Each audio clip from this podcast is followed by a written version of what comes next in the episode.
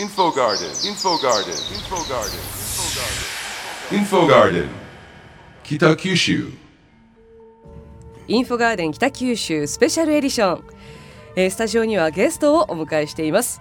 それではお一人ずつ自己紹介お願いします。はい、小倉焼きうどん研究所の所長をしております竹中と申します。よろしくお願いします。よろしくお願いします。さあそして、はい、こんにちは、香川ホルモンクラブ会長の金子和友と申します。よろしくお願いいたします。こんにちは、よろしくお願いします。さあそして、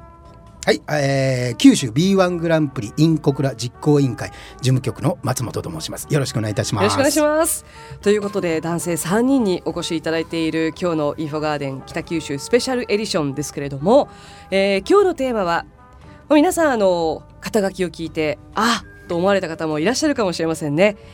大衆食文化と九州 B1 グランプリということなんですけれども、それではまず今年3月26日そして27日の 2days、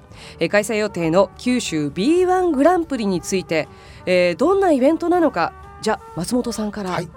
B1 グランプリという名前はもう皆さん、何度も聞いて知ってられると思うんですけど、はい、そのはですね、B1 グランプリの、九州地区大会と思っていただければいいんですが、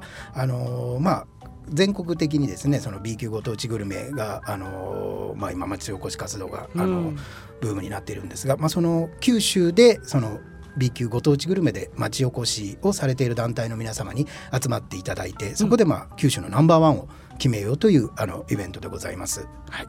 例えばどんな団体が。そうですね、先ほどご紹介いただきました、地元でいうと小倉焼きうどん研究所、そして田川ホルモンクラブの皆さん、あとですね、全部で10団体になります。長崎からは小浜ちゃんぽん、そして大村甘辛カレーとかですね、はい、いろいろ出てまいります。合計何団体ぐらい。ですね、この、九州 B1 グランプリには九州の、順位に関係あるところが、10団体、そのうち小倉焼きうどん研究所はその開催地ということでちょっと順位対象からは外れますけど、九州から10団体と、あとですね、ゲストとして、はい、皆さんがよくお名前を聞いたことがあるような、厚木白コロホルモンであるとか、はい、つい最近とても有名になった甲府鶏もつ煮さんであるとか、はい、その辺の超有名なところが6団体ほどゲストとして参加するようになってます。うわ、どれも美味しそうですね。そうですね。でも私たちの誇るこの地元の団体もたくさん出場されるということなんですけれども、竹中さん、はい、小倉焼きうどん研究所何年頃からその歴史を教えていただけますか。小倉焼きうどん研究所の歴史はちょうど2001年からですね、ちょうど北九州で北九州博覧祭というのがあった時に、はい、それをきっかけに北九州で面白いことをしようやということから始まったのがきっかけですね。焼きうどん自体はですね、ご存知の方もいるかもしれませんけど、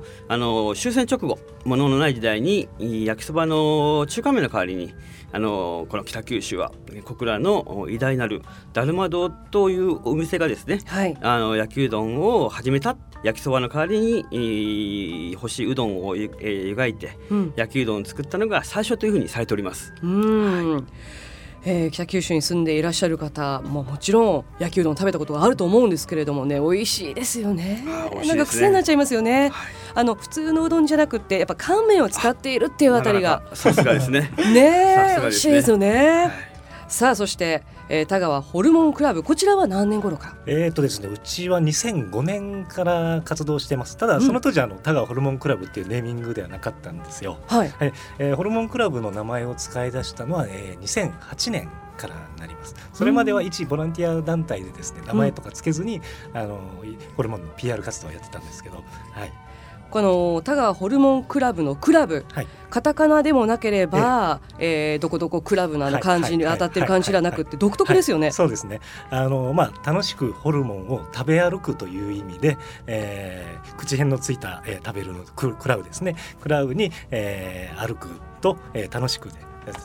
べ歩くという意味で、クラブという名前につけてます。食べ歩くほどホルモンを出されるお店っていうのはたくさんあるんですか。そうですね、数的にはやはり大都市には負けますけれども、人口1人当たりとか、そういう形にすると結構な数になると思います。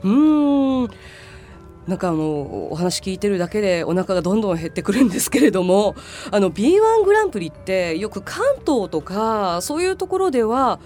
なんかこういうものがありましたみたいな感じでテレビで放送されたりとかするじゃないですか。九州ってちょっと弱くないですか？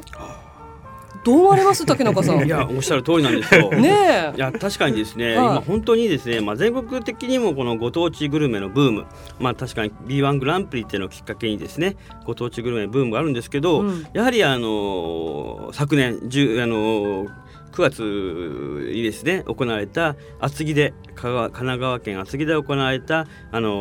5回 B1 グランプリは43万人も人が集まったとか、うん、それを